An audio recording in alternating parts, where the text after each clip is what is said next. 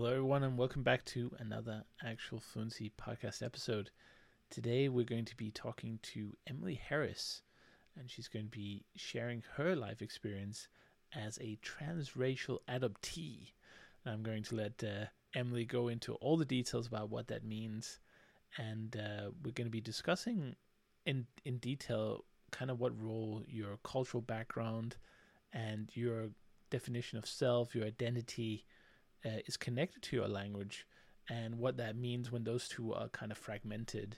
So it's a really interesting story, and I'm really glad that Emily reached out to me to uh, go on the podcast and, and share her story, as I'm sure there are many out there with similar stories of fragmented language upbringings and, and culture. Maybe you're the son of diplomats uh, moving around countries and, and never really having a, an established base or, or native language or you know you're an adoptee as well. And i think it's an interesting topic and and something that's worth shedding some light on and having a conversation about. And also i want to encourage everyone to uh, reach out if you have an interesting story. It doesn't have to be about your personal life. It can be about language learning can be about travel culture education anything that uh, you think uh, listeners of this podcast might be interested in just uh, hit me up, uh, chris at actualfluency.com, or go to actualfluency.com. Just click contact at the bottom of the page. Always looking to hear from new and exciting people from all over the world. I mean, we've had, we're nearly at 200 published episodes, and I, I think we've got a lot of different countries and nationalities covered so far. So uh, let's keep it going.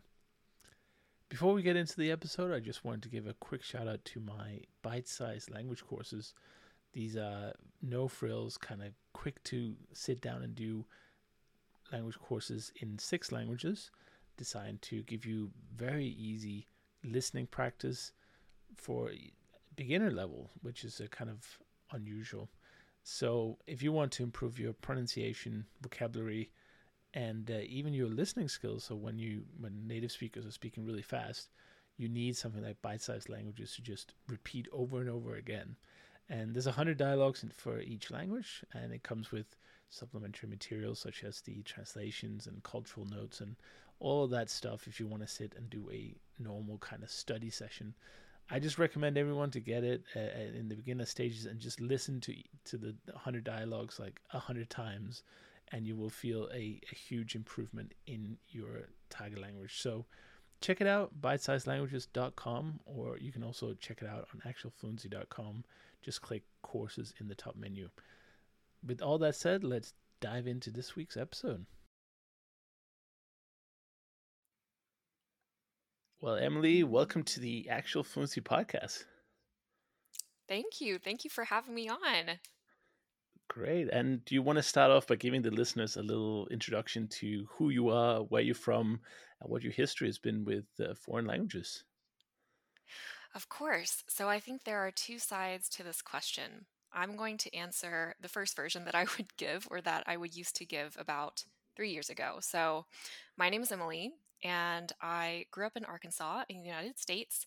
I started with German when I was 18, and that was the language that I taught myself first, and it really opened me up to the fact of being able and capable enough to do something by myself out in the big wide world. So I studied abroad, went to a German university, came back and even majored in German. I did everything. And while I was over there, I also picked up Italian. I picked up Spanish after that just because they were so similar. And then I got more into other languages like Turkish and Arabic just because there were really big populations, um, Turkish and Arabic speaking populations in Germany while I was over there. That would have probably been just my regular intro um, for three years ago. But I think what I would say now is kind of giving a little bit more background. Um, I never really talked about where I was born. And I think that that for me is maybe even something bigger to deal with because I am an adoptee, um, and I'm sure that's going to appear in the podcast episode as uh, as well in the title. But I do want to clarify some things. So, I was born in southern China. I was adopted at 16 months, um, and my parents, or I assume my parents, um, they actually left me when I was about three months old at an orphanage, um, or I'm sorry, I was brought to the orphanage later, but at three months old, I was left on the steps of a Buddhist temple. And I was adopted at 16 months. I came back with my mom to Arkansas, where I grew up my whole life. And I wanted to make that clear because that is really where, after a lot of reflection, my language learning journey has started. I came home, according to my mom, speaking just very, very simple Chinese. And of course, I forgot all of that once we were really always just surrounded by American culture all the time. And so that means that I was a transnational adoptee, right? So I was adopted from one country and brought entirely into the culture and the assimilation of another um, into the United States. And I'm also a transracial adoptee, and that means that I am a different race from my family. And moreover, I am a different race from most of my, uh, any of my extended family, right? So cousins, aunts, uncles, and my friends and pretty much anyone I saw on TV back in the early 2000s when diversity just wasn't a big thing to be represented uh, represented in the United States. So it was hard for me to even admit that that was part of my language learning story because um, I did completely forget that language, and it is only almost well over two decades later that I have come to the fact of yes, this is when it started. It's not when I started initially learning German at 18. Um, I think it really started way back um, when my story opened with the one child policy in the 1990s. And um, that was what I was affected by. And I know that my story is pretty heavy, right? Because even just in the first 16 months, I mean, there's just so much to say. And also, like, not anything to say because it's such a mystery. But I think mm. my own reflection of what I went through and how that reflection has led me to learn or avoid the languages of my language learning journey that I started at 18, it all really wraps really really nicely around one another. So that's what we mean by, you know, transracial, transnational adoptee. Um, and yeah, I mean, I think that initially when I did not take a lot of time to reflect on my past. I don't think I had to, I don't think I felt forced to necessarily reflect on everything that happened to me as an adoptee and as a different race from my family because no one made me feel different when I was with them. Um, it was only until I went abroad that I learned that generally people in Germany, not everyone, but the majority, and in Italy when I was there, um, since I had spent about a semester there, they had really associated my ethnic identity to be the most important. And your ethnic identity, according to what they told me, should always be over your cultural identity. And I think I knew from pretty much all my life that my cultural identity as an American was the strongest. And that's why I think I started to gravitate towards more European languages because we had learned so much about European history, um, Western European history in the United States when I was growing up. So that was all I was really exposed to, just like any other American. The only difference was that my ethnic identity was Chinese.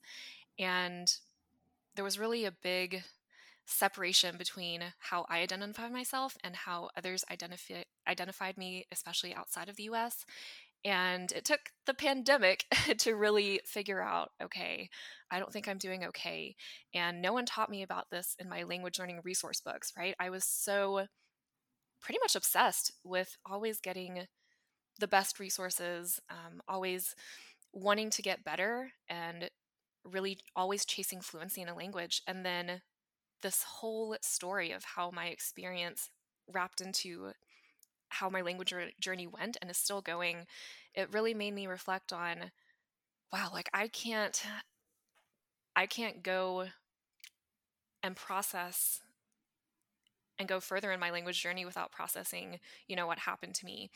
Um, and how I see myself and how I identify myself, everything like that. So, just the big questions that I was never taught in a language learning classroom. And I definitely wasn't taught in the language learning realm either.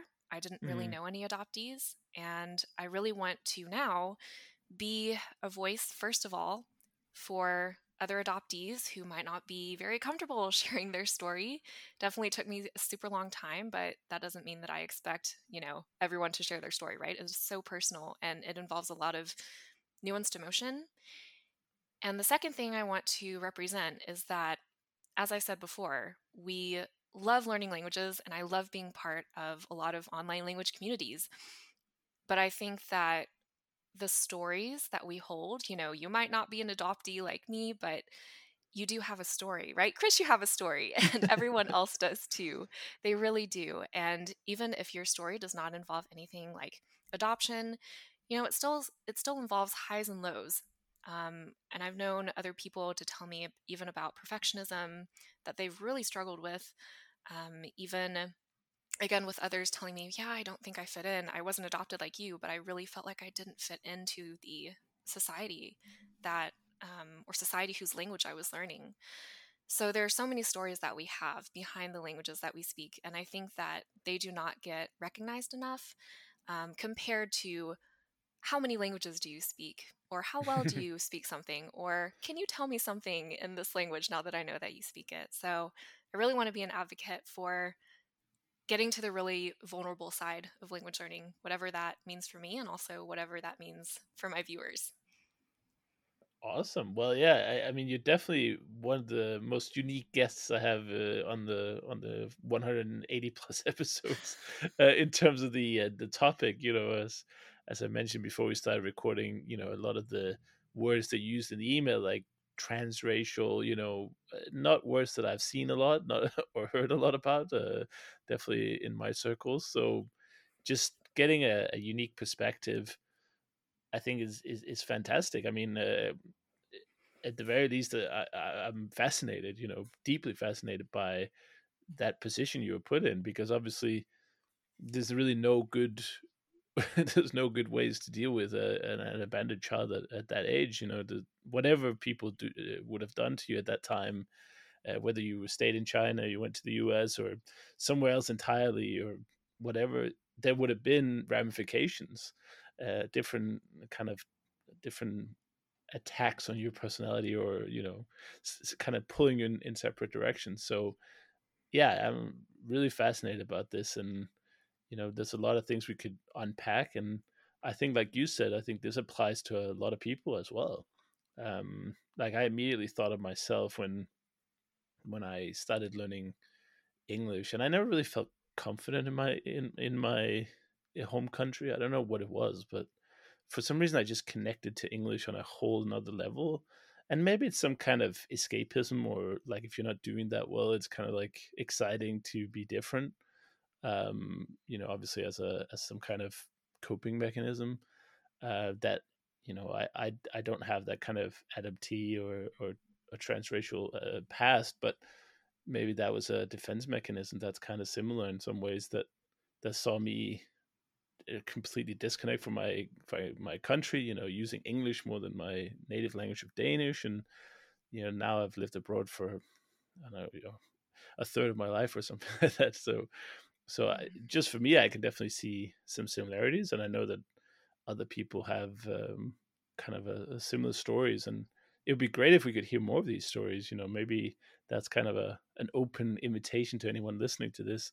If you have an interesting, or actually interesting, I mean that's so that's a weird word to use, but if you have an unusual story of your language learning or culture or upbringing, whatever, you know, send me an email and we'll make it happen.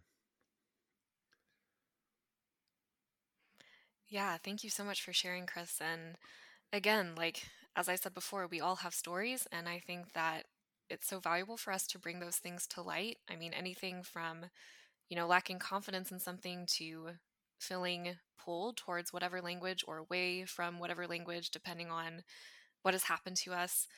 Um, it's so valuable. And I think that's something that I really needed to hear even seven years ago when I was really on YouTube like the entire time, you know, looking for inspiration. Um, because I think that, yeah, that was something that I didn't even really know that I should reflect on because it's so Mm, subconscious. And um but just going, you know, having the pandemic time and trying to just navigate my way through the world just even as an adult now after college um, that's really given me the space to really take on i guess see my language journey as as a whole and appreciate it in a very different light um, and you know i know i'm kind of going off here too but i think um, i think seeing how vulnerable and how self compassionate I must, like, I had to be with myself in order to confront my past in that way, just during my personal reflection about being an adoptee. Those coping mechanisms, coping mechanisms are timeless, you know, any sort of resilient, um, resilient skills that you've learned or that you've had to learn because of a difficult experience, they're timeless and they follow you way more than any other language learning resource could give you, right? You could have all the language resources in the world, but nothing like yourself. But you do yeah, have to see sort of, you know, how can I activate that? Because it's going to look different for everyone. So, yeah, absolutely. And I, I I'd love to talk about language specific uh, kind of subtopics to this, but maybe before we get into that, maybe we could talk a little bit about identity as a in general, because I think it it's something that a lot of people who are interested in foreign languages definitely have some kind of uh, interest in or, or some exposure to. For example, if you're a heritage learner, which we can talk about a little bit later, or you have for some reason some or you get moved around you know there's a lot of kids that kind of travel when they're young uh, the parents might be uh, you know uh, what they call them diplomats or you know business people working in, in different countries so you mm. kind of get thrown around and the identity gets kind of shaken up a lot so so how was it for you kind of you know dealing with that and the the clash of identities i guess because I mean, you grew up almost entirely in the United States, so I assume that's like the main kind of identity. But then you you get exposed to this, you know, kind of past identity, as you mentioned. Um, so how do you how do you begin to deal with that, and how does that kind of process start and, and look like? yeah, this is a really good question. Well, the starting point is kind of fuzzy because I felt like I had a lot of like starting points that kind of led to the main starting point. So, you know, sometimes people would ask me, Oh, have you learned Chinese? Like, have you considered learning it? And then I would think about it and I'd be like, No, no, no, no, before I started to really, um, really contemplate what that meant for me and everything. So I was, I was asked that a lot. And I was even told by my aunt that she remembers me saying, "Oh, I want to learn Chinese and I want to go search for my birth parents." Like that is apparently what I said. Um, but I can't. I feel like I remember a little bit of saying that, but I did feel a sort of pressure, especially from my mom, who had already lived in Taiwan for a time, and she also moved around a lot in China too, um, just as a missionary. So there was that kind of, you know, she had a lot of decorations in her house that reminded me of the place that I Mm, knew that I didn't belong. And so there these are kind of the starting points I'm talking about that weren't they were infused in by outside influence and then it it just gave me a lot more wiggle room when I was finally ready to process everything to add on to um you know what I needed to sort through and go through. And of course, I think with the language, right? I always said, oh no, like I don't like how Chinese sounds. I think when I was, especially in Europe, I really got, mm, I really latched on to the idea maybe that the language, especially how other cultures interpreted it, and that is the that is the key. Um, I think that Chinese kind of always sounds really ugly when it is mimicked by other people that are either, yeah, that are trying to make fun of really any Asian looking person. And that really got infused in my head. And that also made me not want to be like, oh yeah, I want to learn Chinese. Like, why would I learn a language that people are making fun of me of? That was kind of like my my protective barrier. I think subconsciously that I Mm. told myself, oh yeah, like Chinese is is ugly and I don't want to learn it. But I I think I was really protecting myself because I started, well, let's see, what day is it today? Yeah, so I started learning Chinese just through Mango Languages about, oh, let's see, I think off and on. And I started about two weeks ago and I just did like the first five lessons. But that was really one of the first discoveries that I had to come to terms with. And um, I think I wanted to approach the combination, like, or really reinvestigating a lost identity. I still don't see myself as Chinese at all. Like, I don't feel stuck in between identities, but I am open to discovering what could have been and then just being open to see where that takes me. Um, and so Mm. with Chinese, I expected, you know, some of those hard feelings to come up because, you know, languages have, and language learning has done so much more for me than just proving that I could do it. Like that is a great, um, that's a great realization, I think, for everyone to have. But I think even more, um, I thought, I kind of thought, I guess, as a, as a younger language learner, when I was just starting out, that that was really all there was. Um, showing that I could do it, showing that I could push through and everything. But it really is a tool to cope. And I think that's a little bit about what I was thinking about with learning Turkish or Arabic when I was in Germany, because definitely I didn't feel like I was belonging when people would make fun of the language they thought I spoke, like Chinese, or they would say, "Oh no, you don't come from the the United States. You know, you come from China because again, your ethnic identity, that's how we identify you as. That's where you should belong to us. Why aren't you doing anything to try to belong more to that um, this perception that we have of you?" And um, yeah, so I think basically, I think that it just it was really through the language as my main like my primary tool that even though there were some of those hard feelings that I had to process like abroad and everything with those experiences, I think picking a language, you know, picking something that I know that I can strategically accomplish um, and know where the starting point would be and just kind of see how it goes. That was kind of the best funnel for me, considering my interests in general. mm. But it's taking control and doing it on my own terms as well, um, instead of just listening to others outside of it. Yeah. This might be a, a dumb question, but I feel like I, I should ask it anyway. Yeah, of um, course. what, why did you feel the need, or where did the need to learn the language come from? Because I'm, uh, you know, obviously I haven't been in the situation, so I, I'm not sure uh, exactly how to relate. But y- you could still, you could still have a connection to your past, right, uh, and your your different uh, identities and and time periods without the language.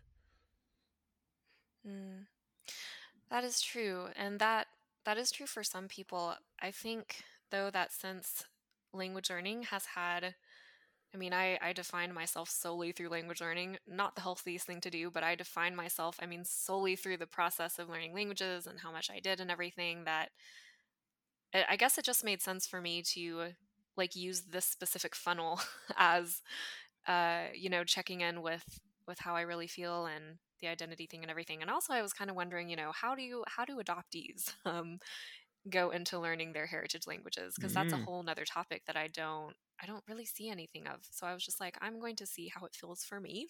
Of course, not a, any any experience is the exact same, but I wanted to see just what whatever hard feelings I could uncover. Um, so yeah, again, you know, you don't have to learn a language or learn the heritage language if you don't feel that's right for you. Um, I think some people do for various reasons, and I think also um, there's a lot of nuanced emotion because I think for me, I'm still in the place where yes, I'm I'm open to it, and then you know my heart that's still trying to protect me um, from really you know how should I say it just really difficult experiences from abroad. Like I think um, I think that's what I've been trying to trying to maneuver with because I know that I'm ready for it, even though I know that, you know, my heart will be telling me something while my head wants me to do something else. Um, I think, I don't know if this is making sense. I think my heart is telling me to go forward because it knows that I'm ready for this step in my life and it knows that I can really take advantage of an interest that I already have and a good basis that I already have and at the same time it's like pulling me away because that's how I've always been. Always Mm. just not wanted to go like even being surrounded by any Asian decoration in my house like I felt uncomfortable. So definitely wasn't going abroad to any Asian um any country where there were Asian language speaking individuals, right? I was just anything and even just from other Asian looking students like I just wouldn't associate myself with them. I would stay s- how I felt perceived to be like safe with the white friends that I already had and with my white family. So I hope that sort of answered your question. yeah, absolutely. I mean, it's it's, uh, obviously a very complex uh, situation, and anyway, anyway, so you can't just summarize it to to one sentence. But yeah, I think that's it. And and and what what do you hope to, uh, you know, what do you plan to do with the language, if if, anything? Do you have any kind of practical, you know, along the way? You wanna do you wanna make friends in China? Do you want to have uh, uh, I don't know. Do you want to travel there? You said you weren't interested so far, but down the line, Mhm. are you interested in, in going over there and, and, and using the language, or or is it mostly just for the intellectual and, and kind of healing exercise of it? Mm. Well, I think I think I really just don't know. I know, however, what I don't plan to do initially, which is go at the language with the goal of becoming fluent because and again, I think I mean, when I was filming a YouTube video, um I, of course, spoke into the camera and I told what I learned in Chinese from my five Mango languages so far um, from those lessons. And it was just a total shock to me because I was like, okay, this is like the physical manifestation of myself that I can see with my own eyes, but like it's me and I'm like speaking this language that Mm. I never thought and everything like that. I mean, so I think because there will be so many points of reflection for me while I am currently in the language learning process.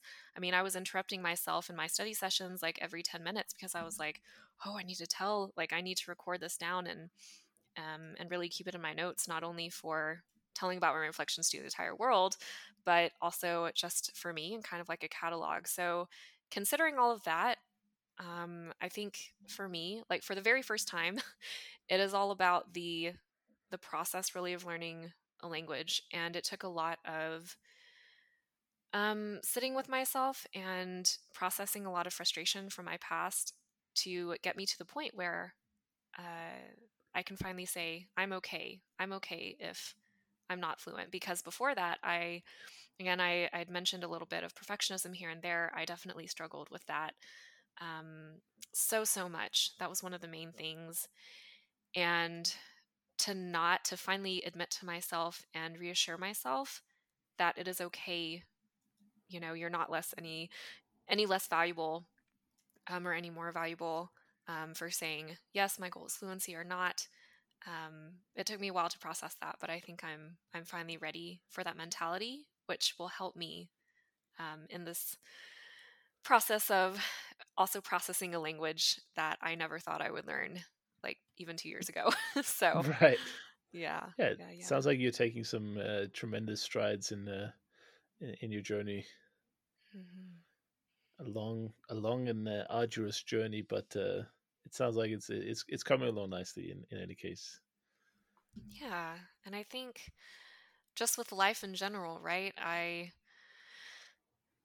life is just a process in general and i i love i can now really clearly see how language learning goes into that and how much it's just entwined with our life and in the end you know it's only us who have our memories at the end of our lives and no matter how anyone else perceives it i think that for me just as a human and considering my lived experiences it will just be a valuable experience that i can carry with me forever um, so yeah but that's uh, in some ways all we have experiences.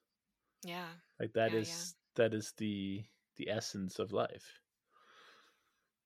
and this is kind of the only thing we take with us in some case in some ways. So I think that's that's definitely important.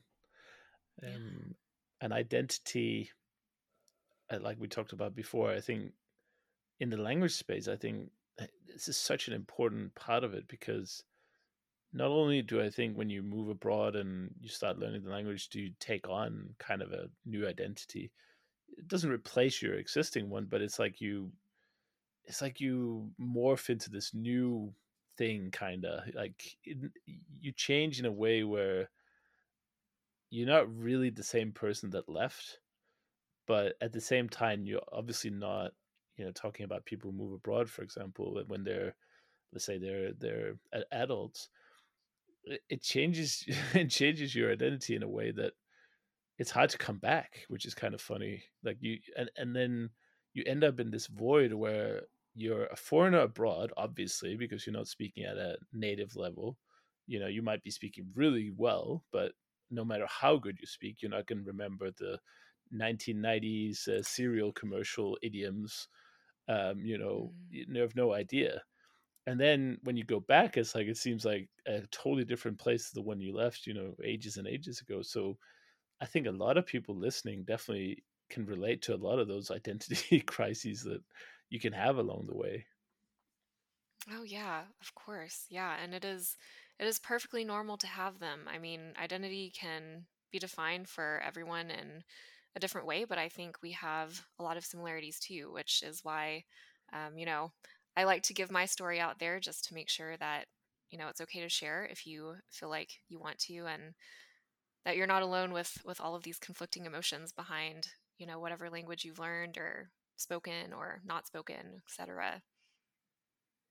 yeah absolutely and and speaking of the heritage language which we just touched on a little bit and, and you were talking about your experience and that's also something that comes up a lot you know people we've had multiple episodes here about learning the heritage language of your family uh, people have grandmothers who spoke a certain language to them but they never learned it or they're you know in in the us and many other places with your your second third generation immigrant then the the original language is just lost um, maybe partially because of uh, kind of misguided um, what should you call it? Misguided uh, wisdom of the parents who thinks that you know having that language will be a, a hindrance uh, in some cases but of course also you're living in an english speaking country and and everything is done in english so there's there's not that push to to reintroduce that but have you had any kind of connections with people uh, in that space or have you been talking to other people about their experiences learning uh, the heritage language? You mentioned that you were watching a lot of videos you know a couple of years ago so i was just curious about your kind of position on on that uh, the topic of of heritage learning. Yeah, I think so. I still teach um I still teach German a lot from time to time and I think half of the students that I have say that they have some sort of German heritage and it's always I teach more of the beginning stages to them and so they're always like really, really excited. And they're like, yeah, I mean, I hope that whenever I get to go to Germany or I'm going to Germany next year, even, um, I can't wait to use the language. And it's, it's just really endearing. Um, I'm not sure, you know, how, how personable they, they would really want to be. I guess besides that, just because of like the teacher student relationship, or I don't want to make them, um, and I, I guess I don't want to I want it to be about them, right? I don't want to sure infuse any of my my own um, roomings and musings into what they experience because that is a really, really valuable experience to have just at the very beginning. Like, and it's all yours, right? No one can take that away from you, and you've already set your intention, um, and it's really beautiful to see.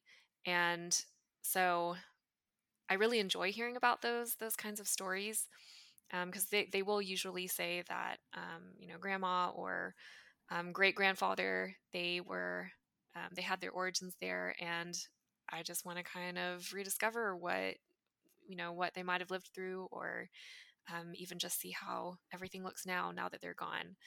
Um, so it's definitely a very special thing and i'm so glad like i'm i'm thankful to to languages for just being there and being able to be preserved in that way so that when future generations you know as they come up they have the choice to go back or not yeah i mean that would be great wouldn't it if uh if everyone could preserve kind of their heritage language in a in an immigrant environment you know that would be in my opinion the ideal because it mm. gives the gives the the children such a such a benefit. You know, I I feel so fortunate to be uh, bilingual. You know, trilingual, whatever you want to define it.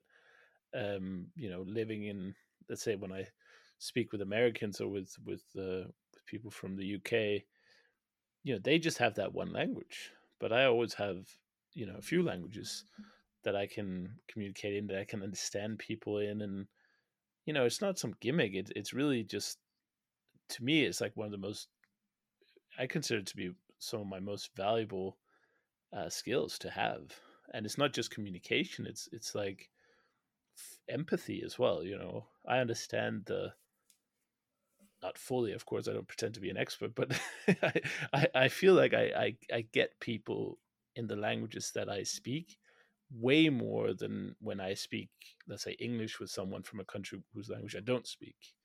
So if if we can if the if the least we can do with with episodes like this is to encourage more people to uh, keep or stick to that heritage language or if you are the let's say the uh, the kid so to speak in the story you know encouraged to go and, and learn some you know but of course ideally it should be in an ideal setting it would have been passed down because that's such an easier way to learn you know the parents just speak to you in in the native language right um, that works uh, incredibly well. But uh, of course, that's not always easy, and there's lots of uh, problems with that. And, and like I said, there's a bit of misguided uh, wisdom there as well from the parents um, in, in some cases. But there can also be laws. You know, I saw in in uh, in Iowa, a little Danish town that I visited. Uh, there's no Danish there anymore in terms of the language, but they're very proudly Danish in this little town. And um, the, I I talked to them about it, and they said, really, if you came 80 years ago, you would have hear you would be hearing Danish all the time, all over the the villages. But then the governor was like, you can't speak Danish in the church anymore, and that was like the meeting point. That was like the center of the community, right? And so they they banned uh, Danish, uh, forced English in the church, and within one or two generations, there was barely any Danish spoken and then of course the speakers start dying out as well because it's not passed on anymore and that's why we get to this point in the history where you just you can't find a single danish speaker there unless there's one on loan in the in the museum or something from denmark you know? Mm, which yeah. is sad you know it's really sad.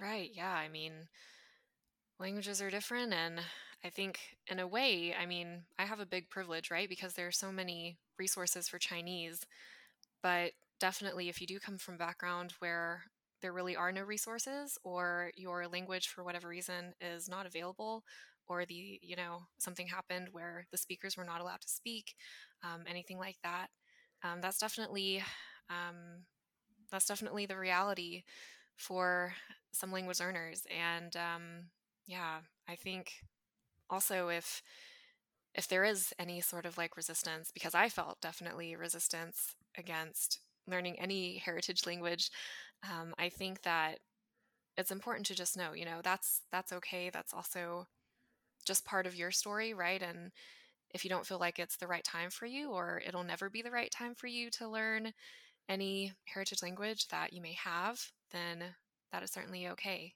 Um, again, it adds to your story, and the way your story is, you know, it's valuable. And um, just do what what feels most authentic to you. I think that's really as I've gone through this whole language learning journey and I think this is what the language learning experience has taught me utmost is to really like find your way back to yourself, right? However that looks like for you. um, if it's possible, of course. As I Mm. said, with um, with some heritage languages, unfortunately, not being available for whatever reason. But um, yeah, again, just I just love talking about languages in this way too, because uh, again, as I had given you my very first version of how I used to speak about myself in regards to language learning, I was like, well, I think for me, uh, I was just scratching the surface and there was so much more to be discovered. So, Yeah, and and there is always more to uh, to discover. Um, I was I was actually also curious how you how did you end up on on German initially? Did you have any specific? Did you see anything uh, specifically, or was there some kind of connection that that caused you to to to pick that? You said you were looking at European languages, but what was it about German that attracted you to it? yeah, that's a good question. And it's really funny that I say this because I think I I had so much doubt in myself initially because I had a really bad experience learning French in high school. I just had such a bad teacher and I thought, well, I'll never I'll never get past the the greeting stage, right? So initially I picked Germany because I knew that there were a lot of American expats there. And that was literally the only reason. I also just wanted to go abroad to escape my problems, which this is coming from like a 17 year old perspective. I was just still had a lot to learn about the world. And so, but I did approach it from kind of like a beautifully naive point. And I thought, well, if I just learn the basics, then they'll also be able to speak to me in English. And then I'll be able to speak English with the American expats and everything. And then six months later, of course, I discover, wow, like I really love this and I'm capable of doing it. So I guess the wish, initial wish of being with a lot of German native speakers that I knew could probably speak English really well, anyways, and knowing that they had already um, had a lot of American expats there, I think that is what tempted me towards Germany the most. and then afterwards, I was like, wow, that's that is that was that was just me doubting myself. but it is pretty ironic how how things ended up. Yeah, so there's no, you know, sometimes people talk about these, uh, you know, you need to have a grand uh, reasons or goals, or you know, there needs to be a, a, a big reason for you to pick language X or Y, or, um, but it sounds like you found that kind of meaning and, and enjoyment and fulfillment simply by just trying something. And you know, if you had hated the sound of German or the you know whatever the culture I, I don't know how you could hate it but that's a, that's a bit strong maybe but you know if you didn't like it you could have just you know bounced and went for spanish or italian or whatever language you kind of wanted to to try so so that's also an interesting perspective that doesn't get talked about a lot which is uh you know just you know uh, jump in and if if you like it you know keep going and and the the process and the kind of accomplishments you get along the way will serve as that fuel. You know, you don't need, you know, as much as we're talking about this heritage, language learning, and you know these uh, identity questions. You know, someone like me, for example, who's, uh, uh, you know, I, I haven't been able to found, find a single ancestor who was uh, born outside of Denmark, and we went back, I think, about I don't know, probably three x great grandfather or something like that, maybe four x. Um, so you know, I don't have you know a great great uh, uncle from Russia, or you know, as far as we know, at least. Uh, so there's no grand reason, uh, and and maybe that there doesn't need to be one all the time. Yeah, exactly. You just let your kind of just let your curiosity guide you and see where you end up. That's the beauty in it. Yeah, you just try different things and uh, and see where it ends up. And and and speaking of where things are ending up, uh, do you have any other languages on your uh, proverbial hit list uh, in the future? Anything that sounds interesting? Oh man, that's a good question because I just added Chinese, so I'm just like, you gotta wait. you you gotta let one, yourself yeah. process. Um, that is a big one. I think in the future, I'll give like sort of a, a general list. So I would still really like to dig more into Persian. Um, one of my friends is learning it currently because he's actually connecting with um, some long lost relatives that he had in Iran that he previously did not know. And once he started introducing me more, I guess, to how the language worked and how there were so many um, I think someone said there were French words, a lot of French vocabulary sounding uh, words in Persian, but also a lot of Turkish words, and then um, just a really similar alphabet, even though there are differences within the letters. Um, I would really start like to start delving into that at some point. Not this year and probably not next year, but it is on the list. And then I would like to, after I get a hold more of a of the dialect in Arabic that I'm learning, um, which is just the the Levantine dialect in general. Then I want to go back to the like the modern standard Arabic, just because I think that there's I think there's so much more that I could learn, even just about the literature or being able to read newspapers, even um, just being able to read a lot more in general, because I'm mainly just speaking for the dialects. Yeah. so I do want to be able to re- practice reading a lot more. Um, so yeah, but those those are definitely for for the future, way in the future. Great. Well, it's good to have some uh, some plans ahead and something to look forward to. Um, you mentioned uh, you mentioned perfectionism earlier. Uh, probably um, you know we were talking uh, about a mutual friend uh, Heidi as well, who's uh, who's really into the perfectionism uh, topic, and that will be another podcast episode coming out. But um, would you consider yourself a, a, perfectionist when it comes to to language learning, and how does that kind of manifest? So definitely, even two years ago, I definitely was, and I was challenged by the fact of me trying to learn a dialect of Arabic just because there were no, there may have been like a textbook. Yeah, in fact, I used a textbook for the very beginning, but again, it didn't have really good audio like I expected it to have, like with Italian or German workbook or any sort of classroom material that were um, materials that were readily available for those more popular languages. And so I was just like, okay, like I have to be okay with just not knowing and tripping up a lot more like and i think i tripped up equal amounts but i think my my perfectionism like made me feel like i was tripping up less because i loved learning the grammar and i think my main method for about the first 5 years of language learning was really like honing in on the grammar and it made me just feel really confident but it also just maximized the perfectionist tendencies as high as they could go to the fact of just like i mean i think even last year i was like i cannot do this anymore. Like i'm stopping language learning for about nine months and that's exactly what i did. I may have you know listened um, mm. off and on to something in another language but i was like i really need a break because this perfectionism thing and i don't think i knew to call it perfectionism at the time. I just knew that i was really really stressed out and overwhelmed with my own thinking process of how I thought about even language learning because eventually language learning just became another thing on the to do list and it caused me just a lot of stress as i mentioned before. So whenever it starts feeling that way i was like I, I, better take a break which was one of the most beneficial things i've ever done in language learning. Um, so definitely now i would say that i mean man i think part of my perfectionism was also making sure that i stuck to a regular study schedule and okay.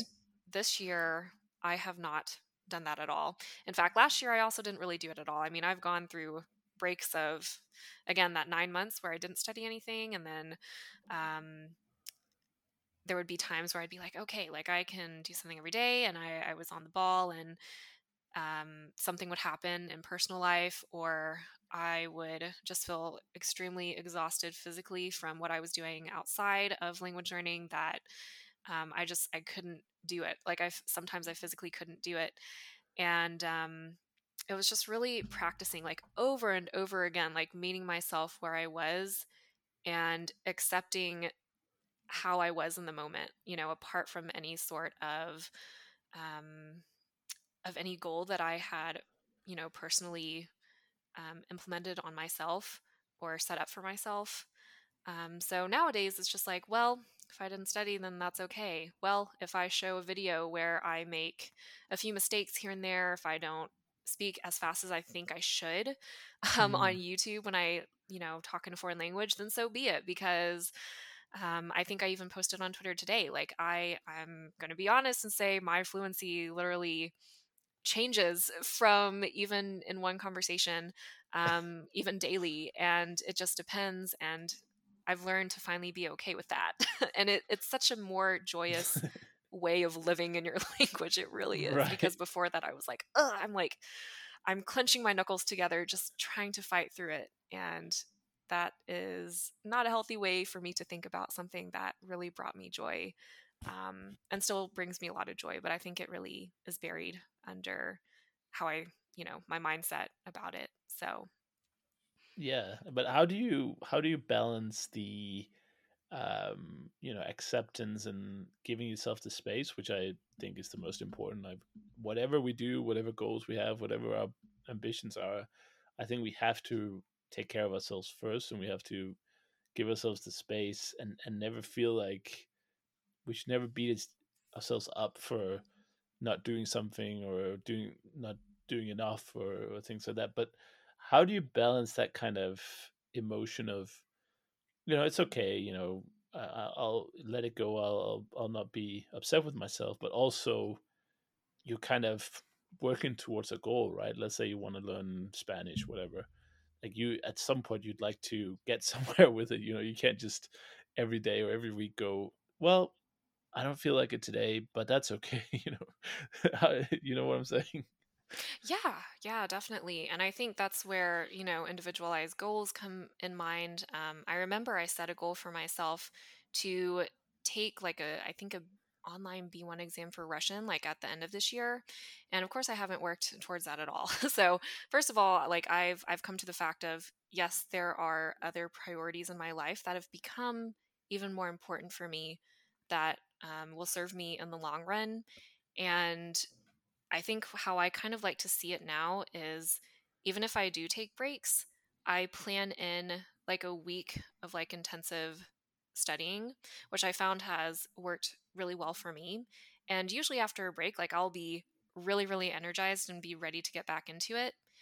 And, you know, I think I, I'm pretty gentle with myself if, again, for example, something in my personal life comes up um, and I don't have the capacity to really think about anything else but that but I do usually plan like a a full that can be anywhere from like one week up until three weeks of consistency because i think okay. ultimately that's how like i mean that's how as i look back i've always kind of learned languages um, is because i've taken a really big break with every language that i've learned um, uh, from like a few months up until like a year like i did for turkish. So but the fact is like i've i've kept on going at some point and just kind of um, I guess I've learned about myself that once I keep it kind of all in a calendar and I kind of see what I've done and am able to like fill the calendar out with, you know, whatever languages I learned that day, with what skill I worked on um, during those weeks or periods of consistency, um, like intensive consistency, then you know that that's worked for me. And I feel like after even a break, like I can come back I can still prove to myself that I can come back um, strong and Hmm. I can review things faster um, with every after every break that I take. Does that make sense? Yeah, yeah, yeah, absolutely. It, it sounds like Yeah. you're uh, you're a sprinter. I think it's one of the things they say. You know, where Uh huh. you will have kind of intense bursts, and then there might be a break of some length. Could be a day, could be a week, could be months, like you mentioned before. But then you get into it again, and then it's just like, you know, it can be also all consuming in some some cases. You know, where it just takes over. You just start studying like eight hours a day. You know, just really, really into it, and then you'll take that the break after maybe. Mhm. Yeah, and I think I mean yes, there there always needs to be some kind of consistency, but I think that I've experimented with what that means to me and what works with my energy level. Um, Yeah, because again, that's going to vary. So, but yeah, definitely. I mean, right? yeah, definitely, definitely. Managing managing that what you what you feel like and, and I guess also on a day by day basis, you know, there are times of the day that are better suited for different tasks. And you can only really know by experimenting, Yeah, for you know. sure, for sure. That's uh I always remember they talked about that in uh in, when I was in school, they were saying, you know, you should have really in, kind of intense learning in in the morning because that's when learning is apparently better. I don't know why, but That's what they said. And then you should have like repetition in the afternoon because you're getting tired. So it's better to kind of revise things you already know, um, or do sports, which I guess was the other option. But uh, yeah, there's a there's a time of day for everything.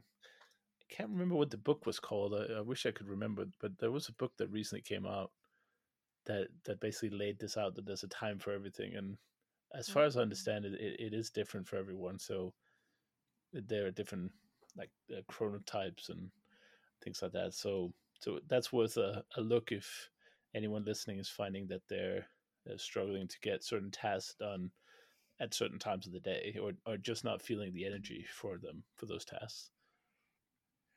Yeah for sure that kind of sounds like the seven habits of highly effective people and i'm just saying that because that's literally the book that everyone has been talking about and that sounds like maybe a topic that would go in that book so i'm, I'm not sure. No i'm sure it's part of it probably. I, I remember I, I, don't remember that one. I haven't read it in ages but uh, no, this was uh, about the you know the different chronotypes like wolf and bear and dolphin and mm. whatever uh, i'm not entirely sure how how accurate it is but there is a time for for everybody at every every stage i would say. For sure yeah so but anyway our time has uh, elapsed for this uh, recording. Um i wish we had more time. Uh this is something we could definitely uh, you know have on again or maybe you could come and be part of the next uh, new year new language summit in uh, in january. We could have a, a, a kind of follow up to it because I'm sure we'll get a lot of uh, kind of comments on the uh, this episode. Is a, something different for me, and I hope that people listening also appreciate that.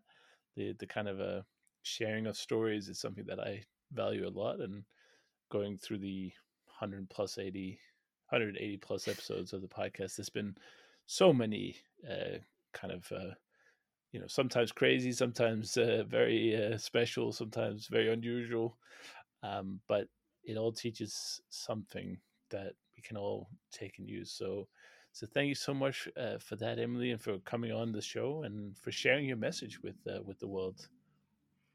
Yes, thank you so so much, Chris, for even giving me the opportunity. I'm super grateful. Yeah, no worries. It was a blast for me as well, and I learned a lot. And uh, if people want to learn more about you, get some of your content and other topics, uh, where could they find you? Of course. So my main platform is YouTube under Language Travel Adoptee. Um, you might have, there might be a few videos under My Language Paradise, which was my previous name, but make sure to search Language Travel Adoptee first. And I also have a new podcast that came out. You can search that under the Language Wellness and Identity podcast. And then, of course, I am also on Instagram, on Twitter, under those same names. Wonderful, and I'll put that in the uh, the show notes as well if if people are watching or listening to this on the uh, on the app or on the website. So thank you for that, Emily, and uh, I'm sure we'll catch up again very soon. Of course. Thank you so much, Chris.